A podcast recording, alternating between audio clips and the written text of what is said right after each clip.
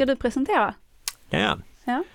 ja, hej och välkomna till ännu ett avsnitt av Kunskapsluckan, en podd som berör brukarperspektivet och idag kommer ni få lyssna till eh, min röst, Marcus. Och min röst, Louise. Yes, och vi har en eminent gäst idag i form av Mikku.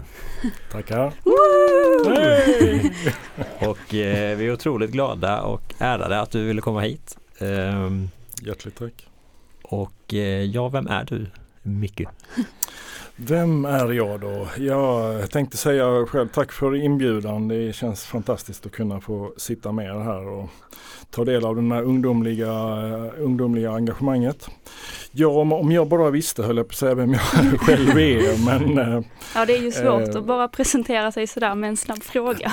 det, det, kan, det kan vara lite kin- ki- kinkigt ibland. Men eh, jo då, jag kan nog få ihop. Jag är en medelålders man, eh, eh faktiskt 45 kan jag till och med eh, specificera och eh, i vanliga fall bor jag i Lund. Eh, jobbar i Helsingborg eh, och jobbar med lite olika saker. Jag, eh, är, ehm, jag är student i Lund också. Eh, jag är handledare eh, även på Socialhögskolan här nu, numera. Eh, jag, har, eh, jag är svensk-est kan jag säga. Passa på att eh, berätta i med mitt namn. Och, eftersom min pappa föddes i Estland före kriget och flydde som tioåring. Och, jag är en språkentusiast och har varit länge medlem på Fontänhuset i Malmö. Eh, och, eh, vilket genom jag ju faktiskt har på sätt och vis kommit i kontakt med er. Så att, eh, Jag Ja. vet inte om det kan duga. Ja, men jag tycker det var en väldigt bra presentation ändå. Ja, absolut. Det är fantastiskt. Och det, det verkar ju som att du har väldigt många bollar i, i luften. jo tack, det är kanske lite väl många. Ja, lyckas du balansera de bollarna alltid? Jag, jag- skrev nyligen till en, en släkting i Stockholmstrakten att jag tackade honom för att han hade visat mig hur man jonglerade på Barnens ö i Stockholm när jag var i tonåren och så. Mm. Han lyckades introducera mig i det lite snabbt och sen har jag vet att min eh, lillebror, en av mina lillebröder har spunnit vidare på det och är lite bättre på det. Men eh, där, där både bildligt och bokstavligt talat så är jag inte så duktig men det, det är kul att hålla på. Jag gillar aktivitet och det är nyttigt för eh, hu- huvudet. Ja, det är det Ja. verkligen. Jag Ja, har nog aldrig testat jonglera. Nej. Det skulle nog inte timmar. gå så jättebra tror jag. Två bollar hade jag nog klarat. Ja. Allt går om bara man vill. Ja, det är Ja. sant. Det är sant. Vi pratade lite om motivation innan vi började spela in. Och Just det, just ja, exakt. Och då sa vi väl det att man måste tro på sig själv. Så om jag bara tror på mig själv så kanske jag kan klara av att jonglera med mer än två bollar. Det, det, det är det absolut bästa jag skulle tipsa om. För att Mm. för, fram, av den enkla anledningen att tror inte du på dig själv så kan man inte förvänta sig att någon annan ska, eh, ska tro på dig och inte ens föräldrarna till exempel. Så det, det, det vet jag i min erfarenhet från brukarvärlden. Så det, inte för att jag själv har råkat ut för det men jag vet jag har hört det på omvägar. Så att, att tro på sig själv är, man behöver inte vara egoist för det men, man, man, men att lära sig och bli vän med sig själv. Det, då, då, då kan man jonglera och mycket annat också. Så. Ja. Ja. Alltså jag tänker det här med att det kan vara rätt svårt att tro på sig själv ibland faktiskt. Alltså om man, om man liksom är, om man har som en linje liksom som går rakt, om man är nere vid botten av den linjen, hur kan man liksom få upp den? Mm. Det tror jag kan vara, det kan vara rätt svårt liksom. Men, men mitt goda råd, som, goda råd som lite äldre räv det är väl helt enkelt att ta det steg för steg. Det, Mm. eh, jag, jag kan ju lägga till att jag själv jobbar som, eh, som eh, ledsagare och kontaktperson i både Lund och Helsingborg och Mm. där får jag komma i kontakt med, med, med yngre folk som, som har knaggligt där hemma och Mm. som har dåligt självförtroende. Men det, det, faktum är att det är ganska enkelt att få upp eh, självförtroendet också om man bara bestämmer sig för det och Mm. är i kontakt med sig själv och eh, både med tankar och känslor och börjar successivt så Mm. går allting. Det, det är faktiskt det, det som jag, om, om jag tillåter mig att babbla på lite mer så, så kan jag ju säga att det är det jag brukar öppna upp eh, på när, när jag jobbar som brukarhandledare på Socialhögskolan eh, som jag har gjort ett antal år nu. Eh, så eh, då brukar jag säga just med en sån nästan lite provokativ eh, tankegång att eh, ingenting är omöjligt. Mm. Och det, är, det, det, alltså det, det, kan låta löjligt men faktum är att jag menar att det är 100% sant. Mm. Däremot handlar det om kanske kontra det då att man hur man prioriterar och att som min mycket kloka yngre, yngre unga syster eh, säger ibland att eh, på engelska choose your battles. Och det är bland det absolut bästa jag har eh, hört på många år från henne. Det var något år sedan och det, det mm. kan man applicera i alla sammanhang. För det är så man uppnår tror jag målet. Som till exempel som jag, jag köpte Zlatans bok här om häromsistens på bokrea och eh, han på baksidan så sammanfattar han att det, jag har nått dit jag har gjort mm. i och med hårt arbete, tron på mig själv och uh, uthållighet och sådär. Mm. Mm. Ja så är det. Och du är berättat att du är kontaktperson och du är ledsagare och du är också brukarhandledare. Och du har ju varit brukarhandledare för eh, mig bland annat på termin 7 här när vi har skrivit våra interventionsplaner som det heter. Det. Så fick vi möjlighet att lyssna över Zoom nu i, dessa, i detta rådande läge. Ehm, till dina ord och dina tips om hur vi studenter kunde applicera ett brukarperspektiv. Bland annat då har det många fler goda tankar men det var ju mycket det det handlade om hur vi kunde tänka för att eh, applicera brukarperspektiv i våra arbeten. Eh, mm. Och det var ju fantastiska tips. Men jag tänkte höra, hur var din väg in på Socialhögskolan här och din, till din roll som brukarhandledare? Hur ja, det? det? är ju en spännande fråga trots allt. Eh, tack för den. Jo, nej, det, det har ju ganska lång historia faktiskt bakom eller en liksom uthållig historia. Jag, eh, för det första så är jag ju så att säga student i grund och botten en, en sån där så klassisk överliggare numera som aldrig blir klar med sin examen. Men jag började ju för drygt 25 år sedan att studera och sen kom eh, sjukdom in i bilden, eh, problem av alla dess slag i livet. Och sen eh, när jag då så småningom vill komma tillbaka till studierna, eller det vill jag ju hela tiden egentligen, men jag var väl inte helt vid mina sinnesfulla bruk ett tag där. Eh, men eh, så småningom så efter många eh, omvägar hit och dit så fick jag ju kontakt med, jag vet inte om vi nämnde nu Fontänhuset i Malmö då men min, jag, jag hade kontakter där på olika sätt och jag blev rekommenderad att sticka dit. Och efter ett antal års slit då på, om man så säger, på eh, Fontänhuset med arbetsinriktade dagen och med studieböcker med mig till deras kontor och så vidare och det ena och det andra. Så tack vare Fontänhusets samarbete med just Socialhögskolan eh, i Lund och Helsingborg då så fick jag ju möjligheten till att ansöka och komma med på eh, en kurs som heter social förändringsarbete och eh, eller social Är det mobilisering. det här mobiliseringskursen? Ja exakt, ja, okay. folk, eller den kanske heter så till och med nu. Med, jag, äh, jag tror bara det är så vi säger det i folkmun. Ja i folkmun tror jag den skulle något sånt. Ja. Och det, det, det, där fick jag ju då eh, möjligheten att hoppa på där och det var massa andra brukare i, i, i området här som fick också den möjligheten tillsammans med med fantastiska eh, blivande socionomer då, eh, som, eh, eller andra då, som, i tidigare årskullar såklart. Och som, eh, som vi fick dela projekt och så vidare med. Och efter, när jag då med, med viss möda hade avslutat den 7,5 poängskursen på den tiden så eh, så, så fick jag ju då eh, erbjudande bland andra, några, några fler det vill säga i den gruppen eller andra klasser där från en ansvarig på Socialhögskolan eh, och eh, att bli just brukarhandledare. För jag tror det började hela projektet med brukarhandledning, om jag inte missförstod det eller om jag eh, om jag inte är med på, på, på, eller har den röda tråden för mig så, så började det någonstans där och då är det bara 2008 jag mm. började. Jag gick mobiliseringskursen och sen året senare tror jag jag fick den chansen och sen dess har jag ju själv jobbat som brukarhandledare i stort sett varje termin med, Okej. något, med något års eh, uppbrott eller av, avbrott. Mm. Och sen, sen har jag ju då stått där i klassrummet och haft äran att, att följa er, er otroligt ambitiösa studenter och få de, dela med mig av mitt, mitt underliga liv. Hur upplever du då att eh, din erfarenhet som eh, brukare och ditt perspektiv har tagits emot av studenter och folk som skriver de här uppgifterna som du är handledare för?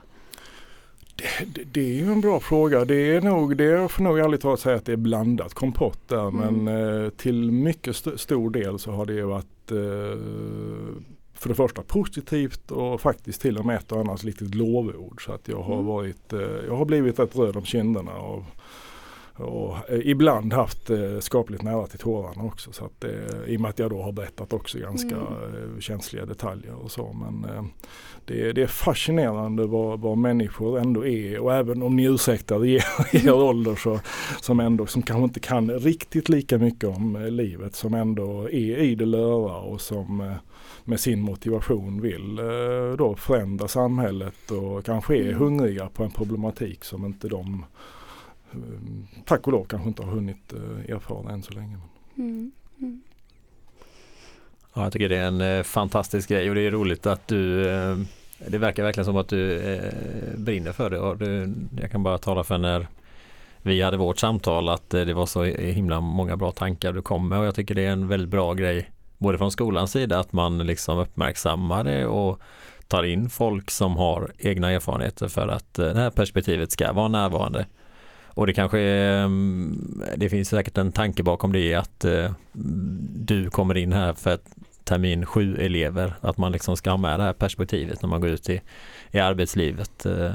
Så det tycker jag är jättebra. Jag börjar väl förstå det lite grann hur de har tänkt i ledningen också. För det, det, Ja. det är nog inte det första man hoppar på när man går in i utbildningen skulle jag gissa. Så det, Nej. Vad menar du brukarperspektivet då eller vad menar du att man ja, hoppar på? lite så att Ja, man tar mm. del av det riktiga livet. I och för sig så har jag på tal om det har jag faktiskt hört att, att det, många har sagt att det kommer in lite för sent eh, i utbildningen. Så att, att, det, att det borde de, de borde ha fått eh, nosa på verkligheten lite tidigare. Men jag tror också man måste, eller jag, jag, jag gissar mig till att man måste ha lite kött på benen och kunna orientera sig bland olika organisationer, kunna läsa viss litteratur och ha uthålligheten så, till viss del också så att man inte bara hoppar på det efter en termin och blir kanske skrämd eller jag vet inte vad. Men det, Alltså jag vet inte riktigt om jag håller med det. Alltså för jag, jag tycker liksom att eh, Alltså jag kan förstå det här med att man måste bygga upp sin teoretiska kunskap kanske och ha större insikt i vad eh, alltså socialt arbete innebär och det tror jag liksom det är ju viktigt såklart när man möter människor. mm. Men samtidigt så hade jag nog önskat att det hade kommit in lite tidigare för alltså det är ju trots allt liksom du möter ju människor varje dag annars och liksom man möter ju alltså människa alltså som människa liksom. mm. Så att det tycker jag bara är en sån träningssak att prata med andra människor. Det är ju bara bra ju tidigare man kan börja med det tycker jag i alla fall. Kanske det, jo det är sant. Ja, jag vet inte. Mm. Men eh, så, så ser jag på saken. Mm. Mm. Och just det här mobiliseringskursen då. Eh, så jag har sagt flera gånger innan att jag tycker det är en sån kurs som borde egentligen vara obligatorisk på socionomprogrammet för att man får så alltså, mycket värdefulla perspektiv där. Och att det då är i så fall lite sent i utbildningen. Ja, det är fantastiskt eh, att höra att, att vi, och jag, jag, jag själv kan ju säga också att, att jag blir mer och mer mer- och mer eh, övertygad om att det ändå är ett ganska viktigt uppdrag och jag, jag brukar ju själv brukar dessutom säga, nämna det för ehm, för våra ansvariga eller läraren på, som, vi, som har hand om oss så att säga, brukarhandledare då. Att det, det är ändå ett, ett fantastiskt eh, experiment. Ehm, för min egen del har det väl varit mer att jag kanske inte riktigt har varit vuxen för uppgiften. Att jag inte har Mm. gjort upp med mitt eget förflutna på många Mm. sätt tidigare. Så att jag har inte, jag, som jag skämtade med några kollegor så det kan jag vara öppen med också. Att, jag för några år sedan när jag stod här nere på bottenvåningen i, på Socialhögskolan och skulle vänta på min första brukarhandledning så var jag så uh, ur fas och så nervös och eh, Mm. you name it så att jag fick ta en liten sipp av, det finns en mm, lugnande eller samlande medicin som heter Terralen och så. Det tog jag liksom precis kvarten innan. Och Mm.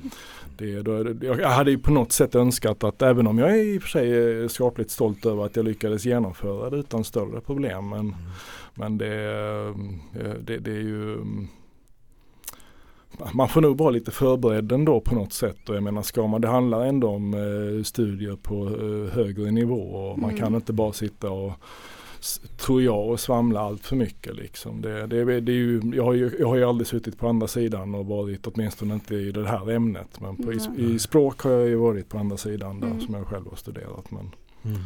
men, det, men jag kan förstå din tankegång att, att det, Mm. eller var vi nu började någonstans. Mm. Ja, nej jag minns inte riktigt var vi började. Jo men ja, du vill att, att det skulle komma in i Ja just det, i- ja men i alla fall i socionomutbildningen liksom. Mm. Mm. Men jag tänker, du sa, du sa liksom att du hade, du hade vi kanske, som jag förstod det på dig, önskat att eh, du hade varit mer mottaglig för den kursen när du väl gick den. Är det, jag tolkar det så Nej, nog inte, inte, inte själv. Om du tänker på Nej, det var mobiliseringskursen var det nog okej. Men jag tänkte mer att jag ehm, men det, det är väl kanske min självkritik också att jag alltid, att, att jag liksom, jag har, vi har väl lite sådär perfektionism i Ja, familjen Mm. också på många sätt. Att vi vill göra ett bra jobb och så. Och, eh, I och med att jag då själv har varit akademiker från, från unga år redan. Och på något sätt så eh, har jag väl ehm, Ja, jag har liksom, jag, eller kort och gott egentligen, jag märker att jag har gjort, jag, att, som jag sa till vår ansvarig också, att jag har utvecklats så kopiöst med Mm. den här kurs, eller med, med brukarhandledningen ska jag säga, var Mm. tydlig med. Så att jag känner att jag, jag, jag kan lite självkritiskt se tillbaka på att jag har inom citationstecken svamlat väldigt mycket för tio år sedan Okej. inom Ja. brukarhandledningen. Men förmodligen så har jag väl ändå gjort lite nytta så att jag jag tror nog inte att, det, att, att din, din tankegång är så dum heller. Men det, Mm. Det, och det kanske inte är så viktigt heller att veta exakt om det, om det ska in tidigare eller inte. Men så länge det finns många som vill det så är det väl det huvudsaken. Så det, Mm. Ja visst. jag. Eh, Jag tänker, du sa att du blev brukarhandledare ungefär 2008 och gick kursen i samband med det. Hur har, din, hur har ditt liv sett ut innan? I vilken form har du varit brukare eh, innan det? För det har ju alla som går eh, mobiliseringskursen som en uppdragsstudent har ju någon form av egen erfarenhet av att vara brukare och hur, hur har den hur har det sett ja, ut för dig? jösses, tack. Den, den frågan är ju, det är, det är, en, det är en bra fråga och den, den, den, den, jag gör mig kanske inte själv rättvisa med att svara på någon minut här men det är, ju- jag har ju de facto varit eh, brukare sedan mitten på 90-talet och åtminstone inom psyk, psykiatriska grenen av samhället. Så, eh, sen, ja, eller för, för den delen tidigare kanske också i barndomen på olika sätt och så. Men eh, jag- blev ju sjuk i mitten på 90-talet och sen dess så mm, har jag ju, jag har ju haft kontakt med PAL, patient, patientansvarig läkare. Eh, sen dess och eh, på olika håll och um, vart jag än har rört mig i livet. Men sen har jag ju då, jag menar jag har ju haft kontakt med allt möjligt både inom vården med kuratorer, med sjukgymnaster, med psykologer och så vidare och så vidare. Det är nästan ingenting jag har kommit, inte kommit i kontakt med Det. Men, men framförallt i brukarvärlden så har jag ju då ehm, det, det som kanske kan vara intressant här att nämna också. Oj, förlåt, kom utanför micken. Mm. Eh, eh, jo, att, att, att jag har ju, jag kom ju som sagt eh, ganska snabbt i, i, i ehm, kontakt med, med Fontänhuset i Malmö. Eh, för jag, jag hade både vänner och jag hade någon familj som eh, var knuten till det. Så, eh, och det, jag, jag var ju ganska skeptisk till det från början men via Fontänhuset i Malmö så har jag verkligen fått, inte, inte nog med att jag har fått en massa kontakter som en familjebekant eh, brukar säga, eller familj, familjemedlem brukar säga också. Att utvidga, utvidga kontaktnätet men eh, jag har ju fått möjlighet att ta del i massa brukarsammanhang och Fontänhuset är ju på det sättet tycker jag, eh, har jag börjat inse på senare dagar att, att det, när jag bearbetat mig själv att det är fenomenalt. Det är en otroligt eh, bra organisation som eh, finns där. Och, det, det, det, sen jag gick med där så har jag väl, jag har väl haft ett par inlägg, alltså som man säger inläggningar eller på sjukhusbesök och eh, så vidare och dåligt mående men, eh, men eh, ja.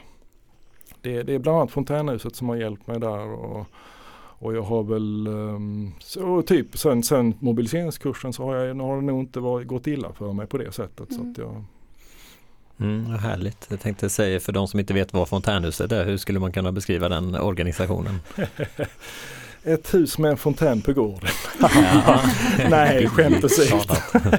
ja, ja nej, men faktum är att det är också, det är faktiskt, eh, det är faktiskt inte billigt. det, det, är ju konkret för att det, det, var ju så att det första fontänhuset som bildades 48, 1948 i New York hade ju en fontän på gården och därmed namnet. Så, att, mm. så de flesta har ju försökt att skaffa sig en liten symbolisk fontän. Det var ju något helt annat vad det hade att göra med då men eh, dock. Nej men eh, det är ju en bra fråga. Fontänhuset är ju en eh, brukarorganisation som eh, kom till Sverige om jag inte minns fel 84 till först i Stockholm och sen spred sig i landet. Och i, I, New York en gång i tiden så började det vad jag vet med typ krigsveteraner eller så från Vietnamkrig med mera och andra krig kanske då som eh, fick en, en oas då, eller de gick ihop och började prata om att vi måste ha någon vettig verksamhet där vi ska eh, samla våra tankar och vår, vår, eh, vår sysselsättning och så. Och så satte de, bestämde de först att ha ett, ett en, det fanns ett, något ställe där de hyrde in sig och började först laga mat och så vidare. Och, olika eh, avdelningar och så växte det och växte det och idag lär det väl vara ett helt kvarter har jag hört talas om utan att veta exakt där borta. Men, eller ett stort eh, hus åtminstone. Och i, i, eh, här i Sverige är det ju då arbetsinriktad dag. Det är, man kom, där är olika enheter, man kommer dit eh, på frivillig basis. Det, man blir ofta föreslagen att sticka dit. Att, att man får kanske någon kurator eller sjuksköterska eller så säger du det finns ett ställe som heter Fontänhuset och det finns, där har man trevliga verksamheter och så. Och då, då får man komma dit och, och prata och, och liksom ha ett eh, möte och presentera sig vad man vill och så. Och sen är det ju då ehm, eh, den arbetsinriktade dagen som, är, som jag har börjat inse på, på senare tid som är genialt alltså. För det, det, är ju, det, är ju, det är just det att skingra tankarna, skingra eh, det, det grubblandet i vardagen, möta folk eh, ha, ha ett socialt liv där. Mm. Glömma bort misären som man har i, bland de fyra väggarna där hemma. Och, så vidare. Och man får in rutiner. Man kommer, I bästa fall kommer man dit tidigt på morgonen 8-9 precis som ett vanligt jobb. Och du, du börjar med att ta kanske frukost, du börjar ta en kopp kaffe eller whatever och så är det då sysselsättningen. Så att det, mm. Jag, jag, jag, vet de, som har, de medlemmar som har sagt upp sitt medlemskap eh, efterhand när de har så att säga blivit friska eller att de inte vill vara där längre och så. Men eh, jag är ganska stolt över att jag har mitt medlemskap kvar där och mm. vet att de finns där. Och nu, nu vänder jag på steken istället. Nu försöker jag på något sätt att ge tillbaka till mm. organisationen. Brukar lämna lite gamla kläder och så som jag mm. själv har fått genom åren. Och så, så. Mm. Är en fantastisk grej. Hur, hur ser vardagen ut? Där, då väljer man själv hur ofta man kommer dit så att säga och, och hur länge man stannar eller hur, hur ser ja. Eh, upplägget ja. ut? Ja det är väl det man, man, man i, först till att börja med är det ju då frivilligt så du bestämmer ju själv hur du ska eh, engagera dig där eh, på, på vilken nivå, hur mycket du vill vara aktiv där och så. Men, eh, men samtidigt så är det ju då också med det här eh, första introduktionsmötet att du bestämmer, man dokumenterar vem du är lite grann. Det är ju, blir konfidentiella papper då, som de låser in i ett eh, kassaskåp och som bara vissa personer, till och med personalen har tillgång till och så i nödfall. Då. Men, eh, men där, där, registrerar man ju då ålder, var, var bor du, vad har du för sjukdom? Kanske eller övergripande åtminstone så man vet. Och framförallt mediciner ifall det skulle hända någonting. Att polisen skulle behöva hämta av någon anledning eller att man behöver åka snabbt till akuten eller whatever. Så, och där lägger man ju då upp en, eh, en liten, eh, jag kommer ju knappt ihåg mitt eget introduktionsmöte för 25 år sedan eller vad det är. Men... Nej det är ju ett tag sedan då. ja, det, är, det har det kanske är... ändrats lite sedan dess också. Dessutom det, ja. precis. precis. jo det, det är mycket som har hänt det märker man inte minst på strukturen där och föreståndare har slutat och allt möjligt. Så att, det, det, är ju så, men, men man lägger ju upp en, man lägger upp en liten plan och vad, vad skulle jag vilja, vad vill jag ha ut av fontänhuset, vad, vad, vad har du för behov i vardagen lite kortfattat och framförallt ska man då välja en enhet där man vill börja jobba. Och där, idag är det väl, jag tror det är ett, en handfull enheter, fem eller sex eller något sånt. Så. Mm.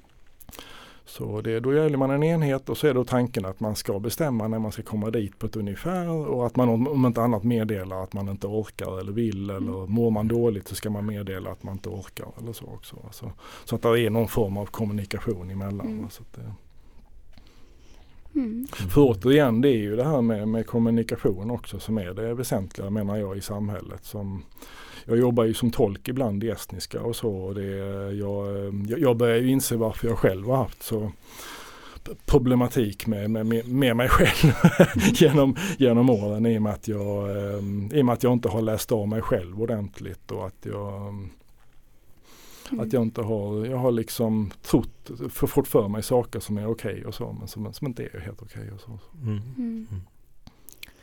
Ja, Brukarorganisation har vi pratat lite om och det, det, finns ju exempel på det med KRIS till exempel, anonyma alkoholister, anonyma narkomaner och Fontänhuset då, en annan brukarorganisation.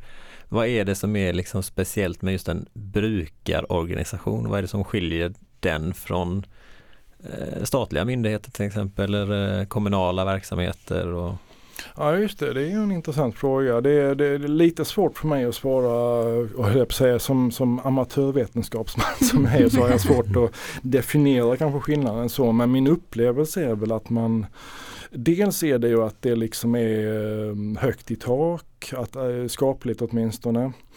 Eh, det är, det är ju ofta på frivillig basis. Det, är ju, ehm, det, det är ju, handlar ju om att personen ska vilja söka sig till det själv och en medvetenhet hos personen att jag behöver hjälp med detta. Jag har ett alkoholmissbruk, jag har ett narkotikamissbruk, jag har ett självdestruktivt eh, beteende så jag måste ha någon att prata med. Och då är väl det fina i kråksången att man får dela med sig av detta till likasinnade då. Så utan att bli alltför eh, dömd helt enkelt. Mm. Man blir säkert bedömd eh, men, men eh, kan, i bästa fall inte alls dömd och till och med att man får påhejning, att någon sitter och applåderar, någon sitter och grå, börjar gråta för mm. att du mm. berättar en fin historia och du får dela din misär med någon. Va? Och det är, på, det är på lika villkor, det är frivilligt och där finns ändå en struktur som, mm. jag menar som 12-stegsprogrammet som jag har hört talas om, jag kan inte det direkt men jag menar där är det också att det finns en viss eh, det finns en kontinuitet där och så eh, utan att det, är extrema förpliktelser. Du måste inte checka in klockan åtta bara för mm. att du och göra en viss sak monotont utan du får lov att vara dig själv kanske. Mm. Mm. Det tror jag är så viktigt så himla viktigt i många lägen att få det här sammanhanget kanske och man får eh, mm. någon som kanske saknar en om man inte stiger upp och dyker upp på verksamheten eh, istället för att eh, mobilen ligger tyst och man stannar kvar och, och har sovmorgon hela morgonen. Så kanske det plingar till och någon undrar vad, vad är du? Har det mm. hänt något? Och så vidare. Exakt. Och bara sådana smågrejer tror jag kan hjälpa otroligt mycket. Otroligt. Det, mm. det, det, man, man, glömmer, man glömmer ofta att, att, att det just det här med eh, mentalt eh, välmående. Det är ofta väldigt enkelt egentligen mm. med, med, risk för att jag kanske tappar på vissa tår men det är åtminstone att komma vidare i det hela är ganska enkelt. Och, och, och, och, dels därför så, så ehm, vill jag ju också, bara den tanken, jag, jag, var själv ganska frågande till det här med, det finns ju till exempel ett, ett projekt som heter eh, Housing First i, eh, nu i Sverige med bland annat på initiativ av Socialhögskolan att man till exempel till narkomaner ger ett boende direkt mm. bland det första just för att de ska ha tak över huvudet och kunna känna sig trygga någonstans. Och det är ju, även om inte det i sig kanske är så enkelt att skaffa fram med en lägenhet och att kunna ta hand om den och så, hela den apparaten. Men poängen i grejen tror jag är just att göra saker så enkla som möjligt. Att de, det är som där Pavlovs eh, behovstriangel, att det är liksom de grundläggande sakerna. Kommunikation med nära och kära så gott det går, säga hej till grannen Fråga barnen hur mår ni, hur gick det i skolan och så vidare. Allt det där, det behöver inte vara psykologsnack och så utan det är bara att... Däremot så ska man inte, där vill jag passa på själv från egen erfarenhet och poängtera att det är inte nyttigt det här med som vi har i dagens samhälle med att eh, tjabba, hur är läget? Eh, jo, fan, jo det, det, det, det, det är okej och hur är du själv och så. Liksom att man bara slänger tillbaka mm. frågan. Det är mycket av den där slentrianen som, eh, som jag tror gör att det går till spillo i samhället med sociala relationer. Eller att man åtminstone inte bygger upp någonting eh, långvarigt. Och det, det, det går inte alltid att djuploda i alla vardagliga situationer men det är för mycket sånt att hur är läget? Jo tack, det är bra själv då och så. Det, det, att det blev för snabbt liksom? Ja, mycket så nästan på, på automatiserat. Utan ja, det blir liksom inte som att jag ställer frågan till dig, hur är läget fast jag bryr mig utan det är bara liksom, okej, okay, någonting jag ska göra. Typ. Exakt, ja. det blir mer som en rutin du ska mm. göra och så. Ja, men ibland kan det faktiskt vara till och med, man kan göra experiment och låta bli att säga det en gång när man träffar en, en, en god vän och bara klappa den på axeln och du, mm. okej, okay, sorry jag är sen, ska vi dra på bio nu? Så glimt, glimt i ögat eller så. Eller, mm. det, det, det, är alldeles för mycket så, så eh, jag märker bland, framförallt bland ungdomar och så. Och det, jag på det sättet är jag väl lite äldre också. Att jag, är, att jag är lite mer old school på det sättet att jag gillar att liksom verkligen och krama. Jag har ju kramat om min pappa, eller mina pappor ska jag säga, för både styvfar och biologisk. Mm. De har kramat om ända sedan jag var pytteliten och uh, har fått en nära relation till familjen och så. Det, man, man måste mm, man måste, man måste ta tillvara, och dessutom som eh, språkligt eh, intresserad så känner jag ju också att, att man då stannar till om någon säger jag är, jag är ledsen idag. Va? Mm. Att man inte säger att ja det var ju synd ja, men kom igen kämpa mm. på nu. Va? Och så. Det kan man absolut säga att kämpa på. Mm. Men, eh, men det, det, liksom, det gäller ändå att ta vara på det där ordet ledsen. Att, Jaha, varför är du ledsen då? Åtminstone att ställa den öppna frågan. Att man inte eh, liksom bara konstaterar det var ju trist ju. För då, då, mm. då är det ju liksom ingen kommunikation direkt. Va? Så att, eh, Mm. Nej, men jag, tänk, jag tänkte på en sak nu när du pratar om det här med de vardagliga mötena, man bara springer förbi varandra. Mm. Och så tänker jag liksom, om man bara slänger en sån här, tja hur är läget? Och sen så säger jag ju, om någon frågar den frågan till mig säger jag bara alltid att det är bra. Men det är ju inte alltid bra. Utan Exakt. det är bara någonting jag säger för att jag ska säga det. Och jag vet ju att jag kan, jag kan inte säga i en sån situation, nej men det är inte så bra idag eller det har hänt mycket på nej. sistone. För att det gör man inte. Exakt. Det och varför liksom... gör man inte det? Nej, det vet jag ju inte.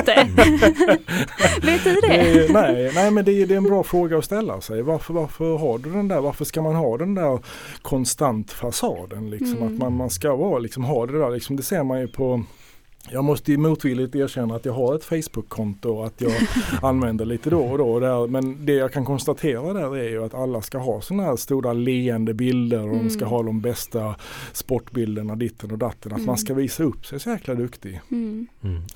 Det, det, det, är som ett fenomen att, det liksom att man alltid ska ha tummen upp och alltid vara mm. glad. Det är, lite, det är ganska destruktivt tycker jag. Därmed inte sagt att, att, eh, att man måste försöka tänka positivt och vara en positiv människa. För att det är ju egentligen ingen som i långa loppet åtminstone vill ha en, en eh, deppig kompis eller liksom mm. en som alltid har ångest och som alltid går omkring och eh, trösta sig med sina cigaretter eller så eller ännu mm. värre. Va? Det, det, det, det, liksom, det, det är ju inte kul att ha en sån kompis som alltid är sån. Sen mm. måste man, däremot måste man få lov att vara sån ibland och man har sina Såklart. dåliga dagar. På mm. jobbet är du kanske stressad en längre period och så men Framförallt om du då vill ha en, en partner eller så så måste du ju kunna liksom åtminstone vara neutral eller ja, någonting och kunna se glimten i ögat ibland. Va? Så att, Mm. Det, det, är en jättebra fråga att ställa sig. Varför är vi mm. så, så ytliga ofta ibland? Eller så. Ja, ja men jag, det. Jag, jag tänker... Vi är ytliga ofta. Ja, Tack. Jo men det är vi ju. så är det ju. Ehm, jag tänker på till fontänhuset är det ju många som kommer som har någon slags eh, psykisk ohälsa i, i bakgrunden.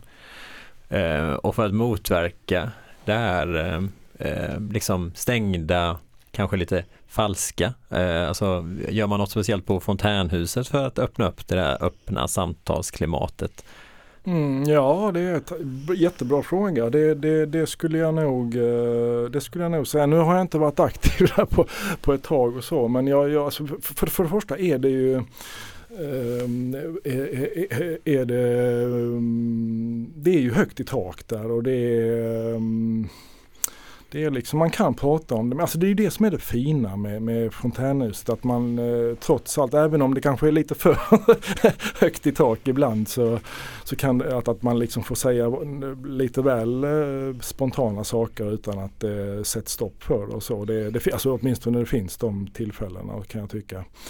Men, men kanske bättre det än om det ändå att man, att man får lite utlopp för sin, negativ, sin eh, jag vet inte, negativism eller så.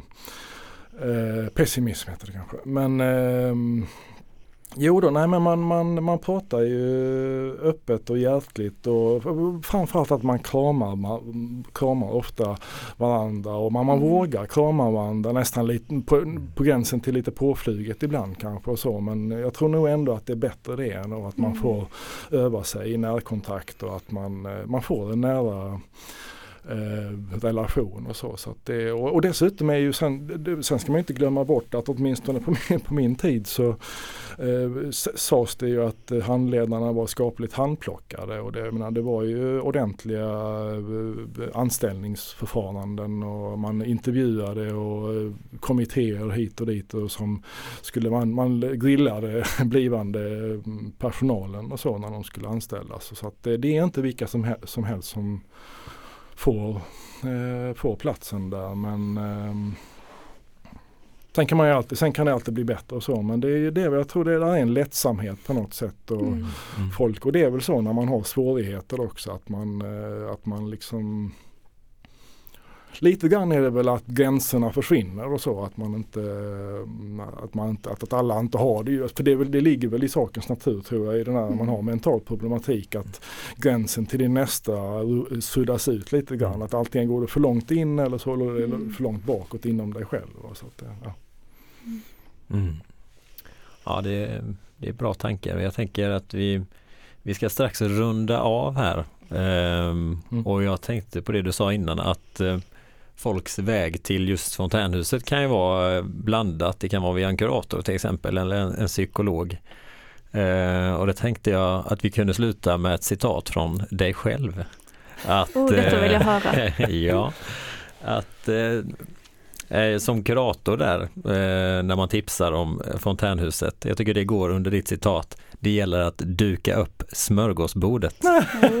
som, eh, som den, utifrån den professionella då, att ibland kan det vara väldigt bra att liksom de här alternativen finns, ta med dig dem hem till din kammare, fundera på dem, kom tillbaka och berätta vad du vill. Eh, och ju... jag, jag, får be om att precisera. För det första är det ja, inte mitt... Gör det. Jag, jag ber om ursäkt om jag felciterade. Nej, det var helt rätt. Men det var inte mitt citat från början. Jag måste ge äran till en kollega på brukarhandledningen som själv började med det. Som jag sen så småningom upptäckte var ganska bra begrepp. Att just duka ut möjligheten. Alltså. Men och så nummer två där, tala om att gå hem och sådär. Sov över saken. Det sa min, eh, min eh, vad heter det? Eh, studie, studievägledare på franskan i Lund. Hon sa att gå, gå hem med alla dina studietankar och oron i huvudet, sov över saken. Och mm. mm. Det kommer en ny dag. Ja visst, vi får landa lite. Sov på saken, imorgon kan smörgåsbordet se helt annorlunda ut. Ja men precis, exakt. Det mentala ja. smörgåsbordet. Den passar ju otroligt bra i den svenska kontexten med just smörgåsbord. Det svenskt. ja, det gör det faktiskt. Som ja. amatörlingvist som man är. Så. Ja, precis. Men vad härligt. Eh, vi, vi tackar dig mycket, otroligt mycket för att du ville komma hit och dela med dig av dina tankar. Eh, Jag bugar och tackar för de orden. Det var en ära att få vara med. Ja, det var en ära att få ha dig här. Tack snälla. Jag hoppas jag kunnat bidra med någonting. Ja men det sa vi innan att alla samtal man har får man ut någonting. Ah, mm. ja, du är, är inte så ung ändå. jo faktiskt. Härligt. ja, så är det. Men eh, tack för idag och tack för att ni har lyssnat. Eh, vi finns på Facebook, Instagram och eh, podden hittar du där poddar finns. Hej! Hej då!